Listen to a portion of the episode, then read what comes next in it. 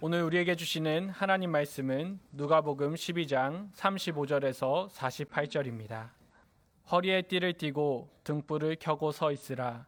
너희는 마치 그 주인이 혼인집에서 돌아와 문을 두드리면 곧 열어주려고 기다리는 사람과 같이 되라. 주인이 와서 깨어 있는 것을 보면 그 종들은 복이 있으리로다. 내가 진실로 너희에게 이르노니 주인이 띠를 띠고 그 종들을 자리에 앉히고 나와 수종 들리라. 주인이 혹 이경에나 혹 삼경에 이르러서도 종들이 그같이 하고 있는 것을 보면 그 종들은 복이 있으리로다. 너희도 아는 바니 집 주인이 만일 도둑이 어느 때에 이를 줄 알았더라면 그 집을 뚫지 못하게 하였으리라. 그러므로 너희도 준비하고 있으라. 생각하지 않은 때에 인자가 오리라 하시니라. 베드로가 여짜오되 주께서 이 비유를 우리에게 하심이니까 모든 사람에게 하심이니까 주께서 이르시되 지혜 있고 진실한 청지기가 되어 주인에게 그 집 종들을 맡아 때를 따라 양식을 나누어 줄 자가 누구냐? 주인이 이를 때에 그 종이 그렇게 하는 것을 보면 그 종은 복이 있으리로다. 내가 참으로 너희에게 이르노니 주인이 그 모든 소유를 그에게 맡기리라. 만일 그 종이 마음에 생각하기를 주인이 더디오리라 하여 남녀 종들을 때리며 먹고 마시고 취하게 되면 생각하지 않은 날 알지 못하는 시각에 그 종의 주인이 이르러 어미 때리고 신실하지 아니한 자의 받는 벌을 처하리니 주인의 뜻을 알고도 준비하지 아니하고 그 뜻대로 행하지 아니한 종은 많이 맞을 것이요. 알지 못하고 맞을 일을 행한 종은 적게 맞으리니라. 무릇 많이 받은 자에게는 많이 요구할 것이요. 많이 맡은 자에게는 많이 달라 할 것이니라. 아멘. 예수님의 제자 베드로는 본래 갈릴리의 어부였습니다. 그는 가진 것도 많지 않았고 또 배운 것도 많지 않았습니다. 하지만 오순절에 임하신 성령님으로 충만하여 복음을 전했는데 그가 전한 말씀이 구약 성경을 꿰뚫는 내용이었기에 듣는 사람들은 깜짝 놀랐습니다. 급기야 베드로와 요한이 기도하러 성전으로 올라가다가 미문 앞에 있던 태어날 때부터 걷지 못했던 한 장애인을 걷게 하자 종교 지도자들은 위기 의식을 느끼고 그 두 사람을 잡아들였습니다. 하지만 그들이 최고 권력 기관 앞에서도 전혀 주눅이 들지 않고 거리낌 없이 말하는 것을 보고 오히려 종교 지도자들이 당황하였습니다. 그들은 베드로와 요한이 학문 없는 범인인 줄 알았는데 실제로 대부분이 정반대의 느낌이었던 것입니다. 학문 없는 범인이, 범인이란 문자적인 의미는 율법을 배우지 못한 무식한 사람이라는 뜻입니다. 거기에 비하면 사도 바울은 당시 사회적으로 많은 것을 가지고 있었습니다. 그는 정통 유대인의 집안에서 태어나고 자랐을 뿐만 아니라 그는 바리새인이었습니다. 예수님께서는 바리새인들의 외적인 그 외식적인 모습을 책망하셨지만 그들은 온 삶을 율법에 헌신하려고 했기 때문에 당시 사람들로부터 존경을 한 몸에 받았습니다. 예수님을 만나 변화되어 예수님을 변호하고 마지막 순간까지 함께한 니고데모도 바리새인이었습니다. 바리새인들은 철저한 검증을 거쳐서 소수의 사람들만 될 수 있었습니다. 당시 유대 전역에서 약 6천 명 정도의 바리새인들만 있었습니다. 게다가 사도 바울은 당시에 굉장히 존경을 받고 있었던 랍비 가말리엘의 문화에서 배웠는데 그는 유대인들로부터 랍비들 중에 랍비라고 불리우는 일곱 명의 랍반 가운데 한 명이었다고 알려지고 있습니다. 사도 바울은 사도 베드로에 비하면 학문적으로나 사회적으로나 아주 높은 위치에 있었습니다. 그러나 사역자로서의 사도 바울에게는 치명적인 약점이 있었습니다.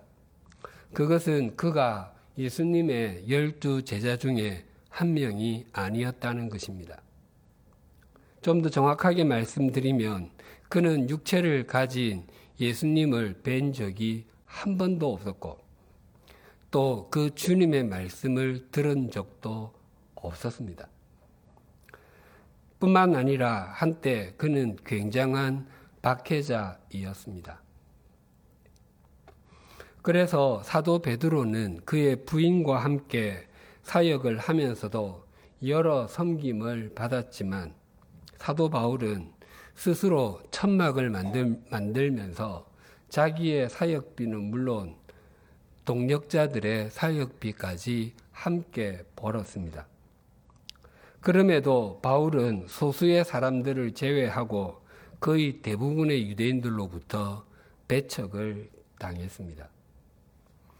사도 바울은 자신이 사역자로 큰 결함이 있다는 것을 알았기 때문에 그는 매일매일 자신의 삶을 주님 앞에 세웠습니다.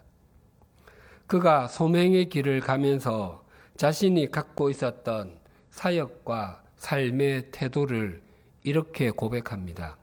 고린도 전서 9장 27절이 이렇게 증가합니다. 내가 내 몸을 쳐 복종하게 함은 내가 남에게 전파한 후에 자신이 도리어 버림을 당할까 두려워함이로다. 내가 내 몸을 쳐에서 쳐, 즉 치다는 단어가 헬라어로 휘포피아조인데 이 단어는 세 단어가 모여서 된 합성어입니다. 무엇 무엇 아래란 뜻의 휘포와 눈을 뜻하는 옵스 그리고 때리다는 뜻의 피아조가 합쳐진 단어입니다. 눈 아래를 때리는 것입니다. 복싱에 이런 말이 있습니다. 복부는 맞으면 맞을수록 강해지고 턱은 맞으면 맞을수록 약해진다. 권투 선수가 연습을 할 때에 맷집을 키우기 위해서 복부를 맞는 연습을 많이 합니다. 그러나 아무리 맞아도 끄떡없는 강력한 무쇠 머리를 만들기 위해서 머리를 맞는 연습을 하는 선수는 아무도 없습니다. 오히려 머리를 보호하기 위해 헤드기어를 쓰고 연습합니다. 머리에는 충격을 덜 주면 덜 줄수록 좋기 때문입니다. 바울의 이 비유는 고대의 격투기 경기장에서 최후의 일격을 눈 아래에 명중시켜 상대를 KO 시키는 장면을 묘사하는 표현입니다. 그런데 그 대상이 다른 사람이 아니라 자기 자신입니다. 이렇게 자기 몸을 쳐서 복종하게 하는 것은 나중에 버림당하지 않기 위해서라고 합니다. 즉, 무자격자가 되지 않도록 하겠다는 것입니다. 예를 들면, 복싱은 비슷한 몸무게를 가진 두 선수가 싸우는 체급별 경기입니다. 자신이 50kg 정도의 플라이급이나 60kg 정도의 라이트급인 줄 알고 싸워 이겼는데 나중에 체중을 재어보니 70kg도 넘는 미들급이거나 90kg도 넘는 헤비급인 것입니다. 그러면 받았던 세계 챔피언 벨트를 박탈당하게 됩니다. 바울은 그 사실을 말하고 있습니다. 열심히 복음을 전했습니다. 바울에게서 복음을 받은 사람들이 열심히 주를 섬깁니다. 그래서 나중에 천국에 가보니까 바울이 전한 복음을 받은 사람들은 상급을 받는데 하나님께서 바울에게 바울아 너는 열심히 복음은 전했지만 그렇게 살지는 않았구나. 그래서 너에게 줄 상급이 없어서 안타깝구나와 같은 말을 듣지 않겠다는 것입니다. 오늘 본문에서 예수님께서는 제자들에게 사도 바울과 같은 삶의 태도를 가져야 한다고 말씀하십니다. 지난주에 본문을 살폈었는데 오늘 좀 더 보충해서 살펴보겠습니다. 35절이 이렇게 증가합니다. 허리에 띠를 띠고 등불을 켜고 서 있으라. 당시에 사람들이 입었던 옷은 땅바닥에 끌릴 정도의 긴 통옷이었습니다. 그래서 일을 하거나 전쟁터로 나가기 위해서 가장 먼저 해야 하는 것이 허리에 띠를 띠는 것이었습니다. 에베소서 6장에 있는 하나님의 전신갑주에서 가장 먼저 말씀하시는 것이 진리의 허리띠입니다. 또 출애굽기 12장에서 애굽을 떠나려는 이스라엘 자손들에게 하나님께서 가장 먼저 말씀하신 것도 허리에 띠를 띠라였습니다. 영적인 전쟁을 치르는 것과 출애굽하는 것은 생명이 걸린 중요하고도 급한 일이었기 때문이었습니다. 허리에 띠를 띠는 것은 제복을 입는 것과도 같습니다. 군인은 군복을 입고 경찰은 경찰 제복을 입습니다. 그리고 요리사는 요리사의 옷을 입고 의사는 의사의 가운을 입습니다. 그 옷은 자신이 누구인지를 다시 한 번 더 생각하게 해주고 그 옷에 걸맞은 삶을 살도록 하는 마음가짐을 갖게 합니다.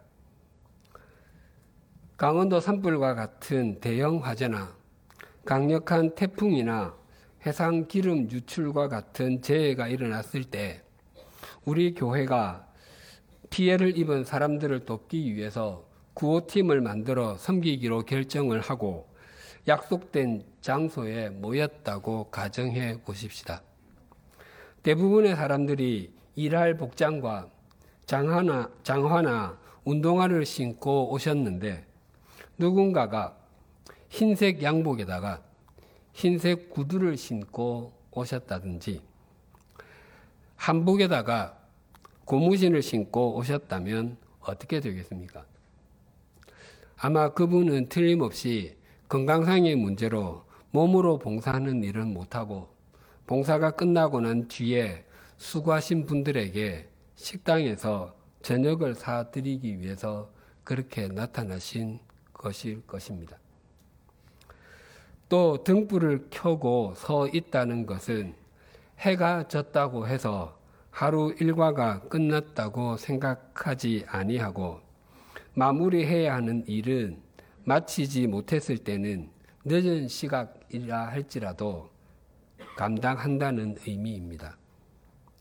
형설지공이라는 말이 있습니다. 반딧불과 또 눈과 함께 하는 노력이라는 의미인데 고생을 하면서 부지런하고 꾸준하게 공부하는 자세를 이르는 말입니다. 중국 진나라에 살았던 차윤이라는 사람은 몹시도 가난해서 등불을 켤 수 없었습니다. 그래서 반딧불이를 잡아 모아서 그 빛으로 글을 읽었고 또 송강이라는 사람 역시 가난해서 겨울 밤에 눈빛에 비추어 글을 읽었다는 고사에서 유래된 말입니다. 등불을 등불을 들고 서 있다는 것이 바로 형설지공의 태도를 갖는 것입니다.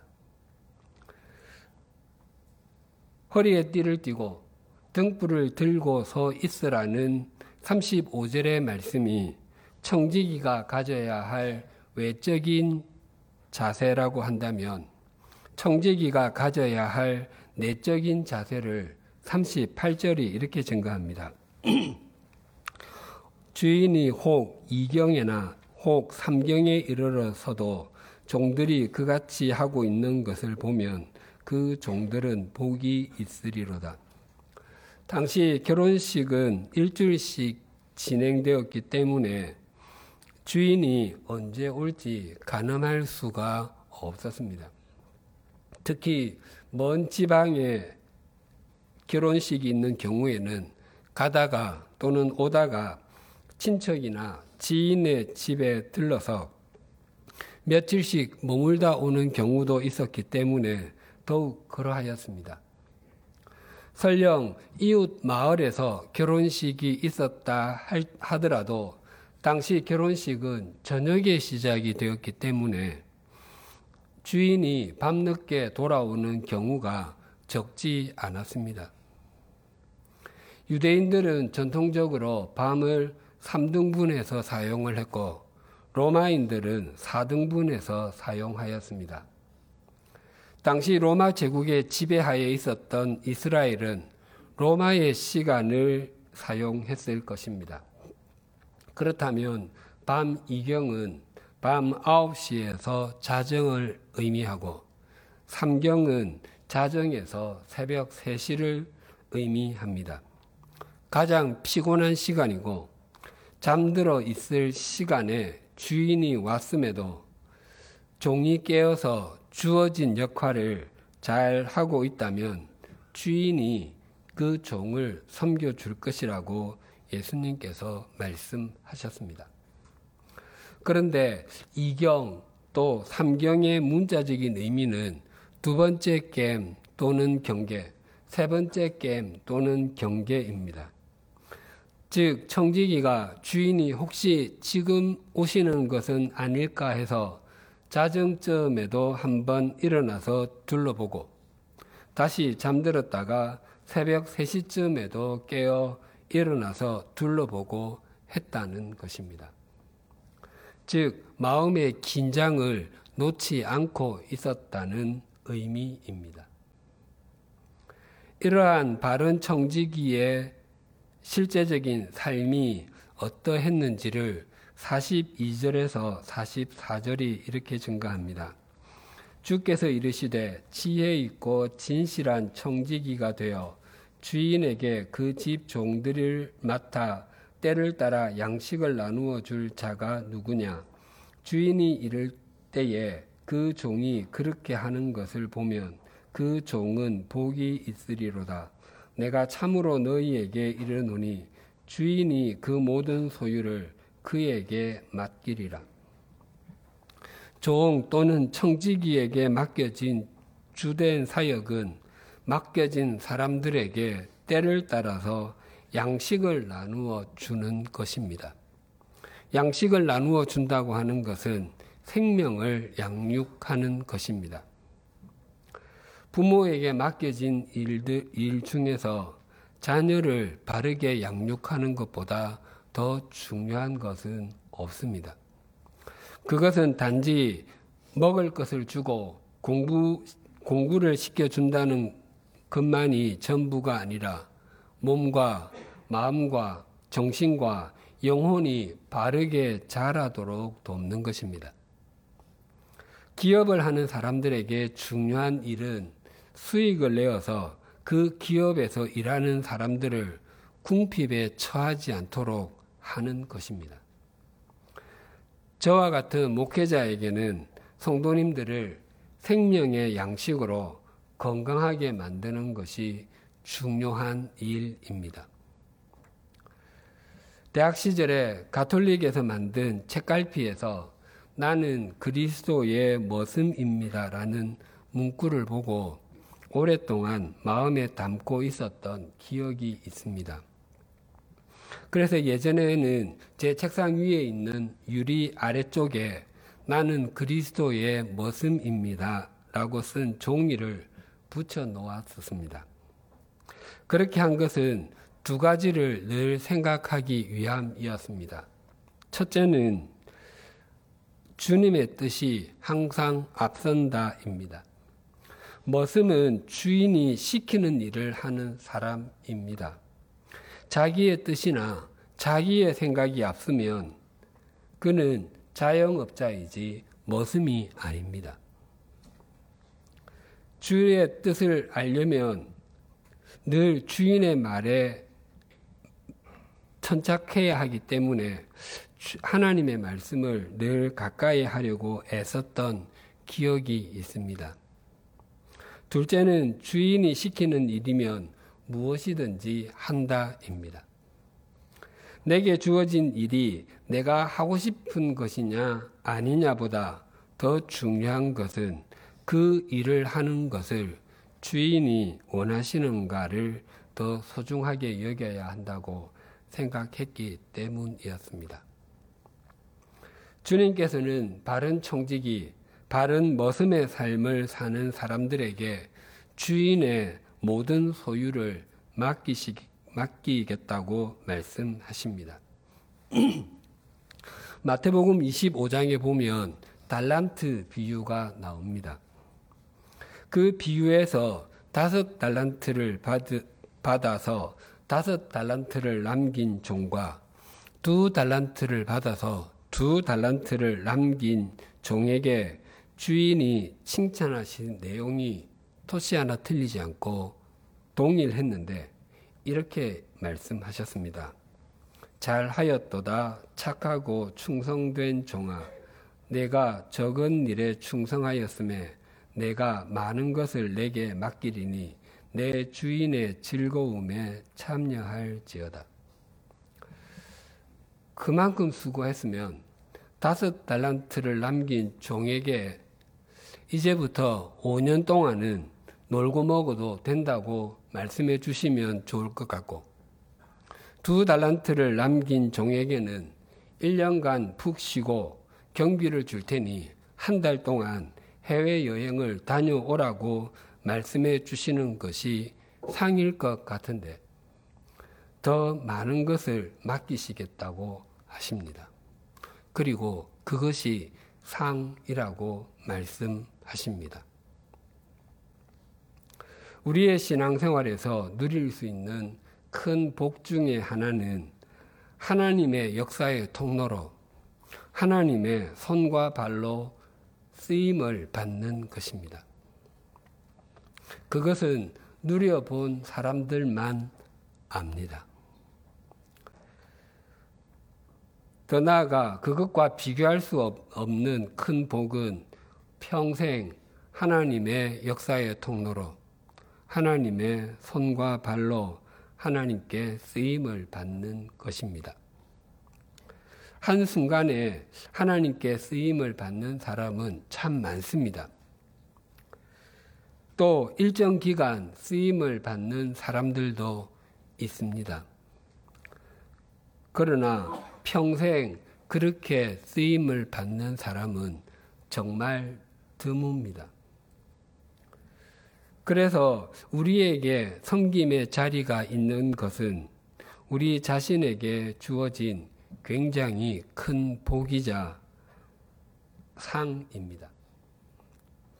예수님께서는 바르지 못한 청지기의 삶과 그 결과에 대해서도 함께 말씀하셨습니다.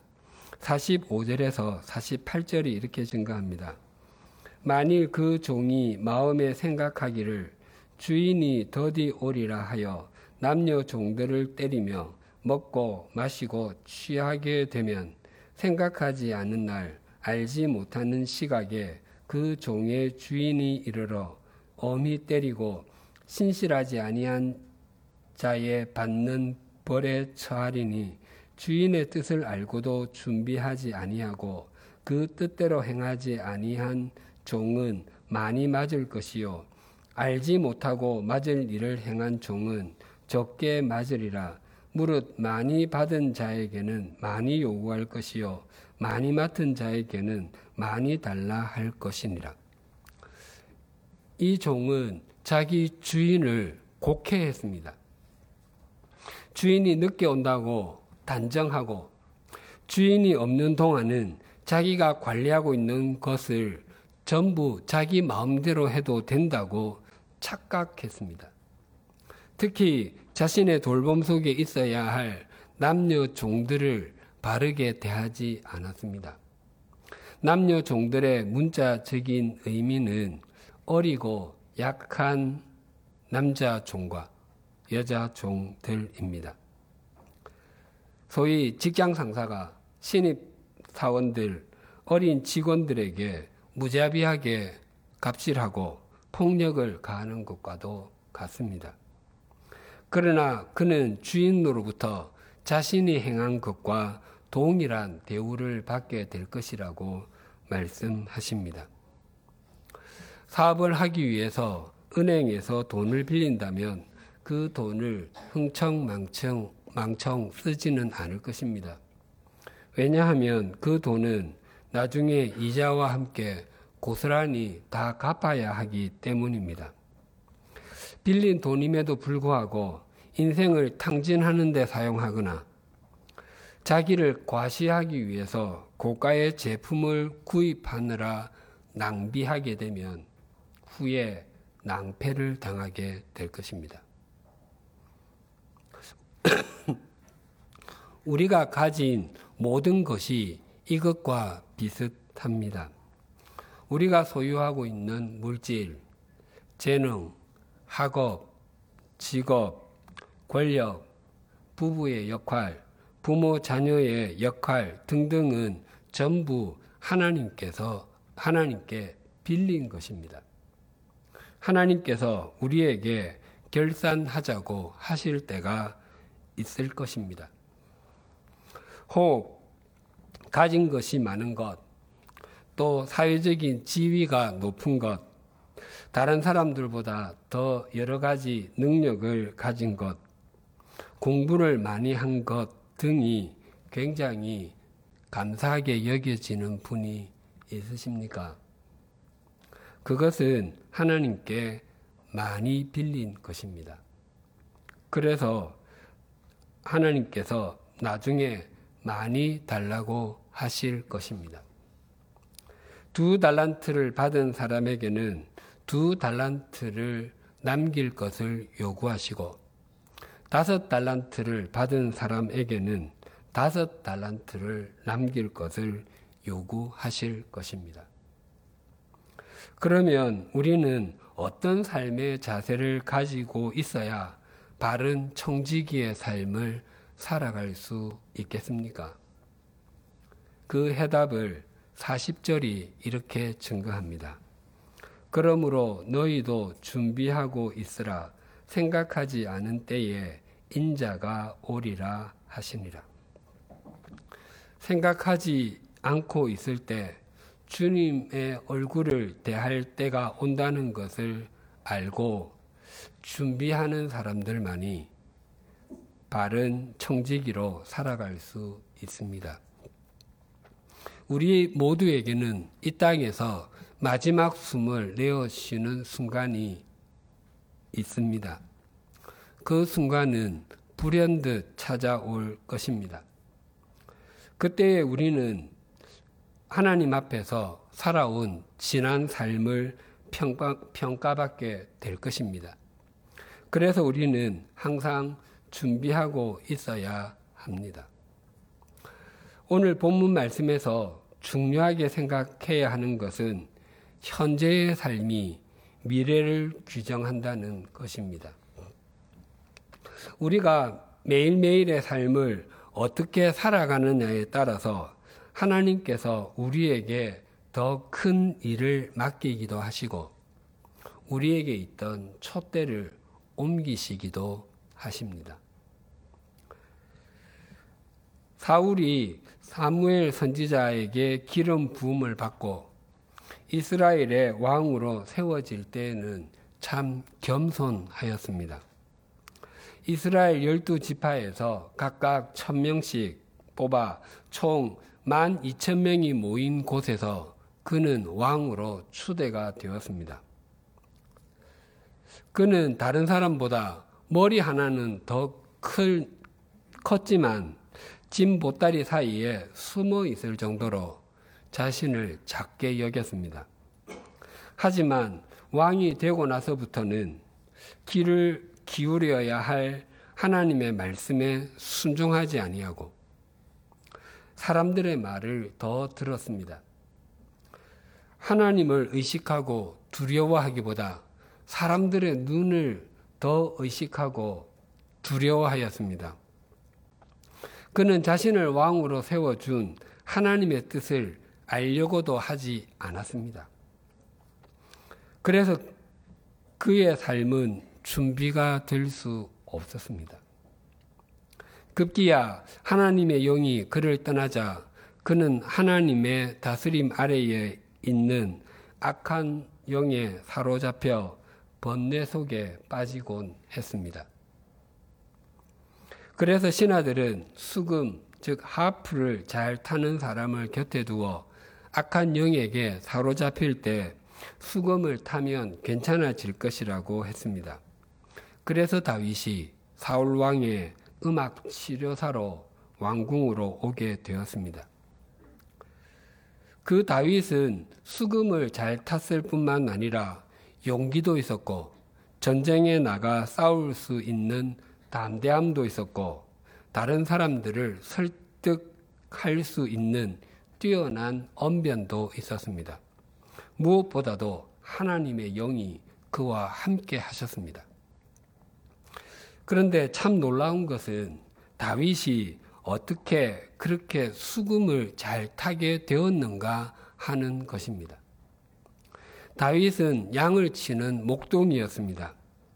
사무엘 선지자가 왕으로 세울 사람에게 기름을 붓기 위해서 아버지 이세의 집으로 왔을 때 이세는 일곱 명의 아들은 불렀지만 막내 다윗은 부르지 않았습니다. 다윗은 집안 여덟 형제 중에 붙박이 목동이었습니다. 어떤 악기든 그 악기로 뛰어나게 연주를 하게 되면 그것을 듣는 사람들에게 깊은 감동을 줍니다. 저처럼 피아노를 칠 줄 모르는 사람이 건반을 누르거나 피아노를 바이올린을 켤 줄 모르는 사람이 활을 긋게 되면 그것은 소음이 됩니다. 대통령 취임식 때 노래를 부르게 되는 사람은 최고의 성악가와 최고의 가수일 것입니다. 이스라엘의 왕을 음악적으로 치료하려면 수금을 굉장히 잘 타야 할 것입니다. 그런데 목동이었던 다윗이 어떻게 수금을 그렇게 잘 타게 되었는지 참 신비합니다. 다윗도 몰랐을 것입니다. 자신이 평소에 탔던 수금이 자신을 임금 앞으로 인도하게 해 줄 것이라는 사실을 말입니다. 한 가지 분명한 것은 다윗이 그렇게 수금을 잘 타게 된 것은 매일 부단하게 수금을 탔기 때문이었다는 것입니다. 그 준비가 그를 왕 앞으로 인도해 주었습니다. 또 다윗에게는 용기와 담대함이 있었고 그것이 그를 골리앗 앞에서도 주눅이 들지 않게 해 주었습니다. 사울 왕은 다윗에게 너는 소년이지만 그 즉 골리앗은 싸움에 관한 한 챔피언이다라고 말했습니다. 하지만 다윗은 자신이 아버지의 양떼를 지킬 때에 사자나 곰이 와서 양의 새끼를 물어가면 자신이 따라가서 그 맹수를 죽이고 양을 구했다고 답변했습니다. 다윗은 사자나 곰과 싸울 때에 수도 없이 물매에 돌을 넣어서 날렸을 것입니다. 그때에 다윗은 몰랐을 것입니다. 그렇게 날렸던 돌을 날렸던 것이 골리앗을 무너뜨리는 준비를 하고 있었다는 사실을 말입니다. 제가 중학교 2학년 때부터 다닌 교회는 성인들은 약 120, 30명 정도, 중고등학생들은 3, 40명 정도 출석했습니다. 목회자가 된 사람들의 대부분이 그러하듯이 저도 그 교회에서 주보를 오랫동안 만들었고 고등부와 청년부에서 회장도 했고 교회 학교 교사와 성가대 성가대에서 봉사도 했습니다. 또 청년부를 지도하는 목회자가 없었기 때문에 청년들과 성경 공부하기 위해서 다양한 교재를 미리 공부도 하고 또 교환도 만들었습니다. 신학대학원에 입학을 하고서 8년 6개월 동안 주님의 교회에서 고등부 교육전도사로 시작해서 교회학교, 청년부, 장년교구에서 사역했습니다. 제가 자랐던 교회에서 다양한 부서에서 섬긴 것이 제가 사역자의 길을 준비하는 것과도 같았습니다. 또 주님의 교회에서 여러 부서에서 섬긴 것은 제네바 한인 교회에서의 담임 목사 사역을 위한 준비와도 같았습니다. 그리고 제네바 한인 교회에서 섬긴 6년간의 사역이 오늘 우리 100주년 기념교회에서의 사역을 위한 준비와 자양분이 되었음은 두말할 필요도 없습니다. 우리에게 지금 맡겨진 일을 중심을 다해서 그리고 신실하게 감당하는 것은 하나님께서 다음에 우리에게 맡겨주실 일을 위한 준비가 됩니다. 우리들의 지금 가정에서의 삶, 일터에서의 삶, 교회 공동체에서의 삶은 다음에 우리에게 맡기실 일의 디딤돌이 됩니다. 그 디딤돌들이 끝이 나고 나면 우리는 주님과 함께 영원히 거하게 될 것입니다.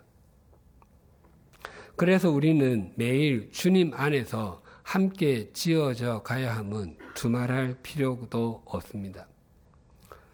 오늘의 신실한 삶을 내일을 위한 디딤돌이 되게 하며 현재의 진실한 진실한 삶을 미래를 위한 디딤돌이 되기 원하는 우리에게 주님께서 이렇게 말씀하십니다.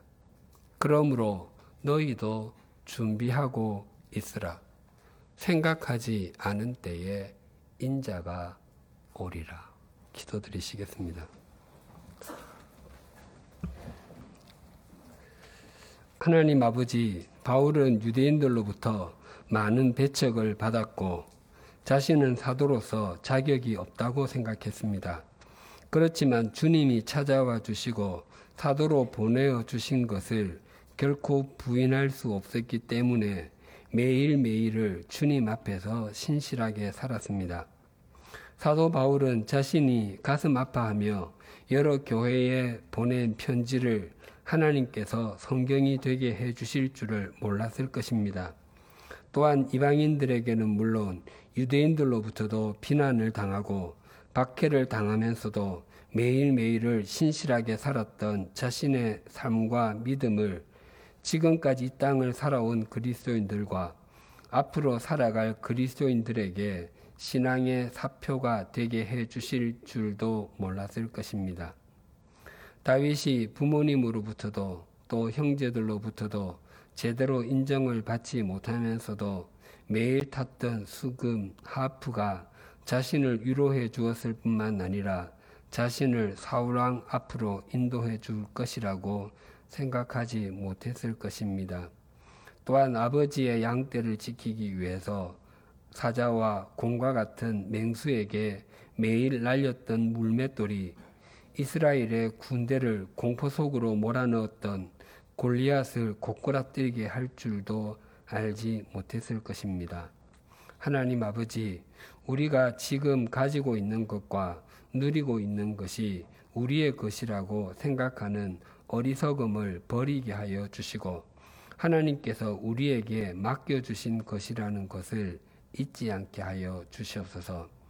또한 우리가 다른 사람들보다 많이 가진 것, 많이 누리고 있는 것은 주님께서 우리에게 많이 맡겨주신 것이기 때문에 후에 결산할 때에 많이 요구하실 것이라는 것도 가슴에 깊이 새기게 하여 주시옵소서.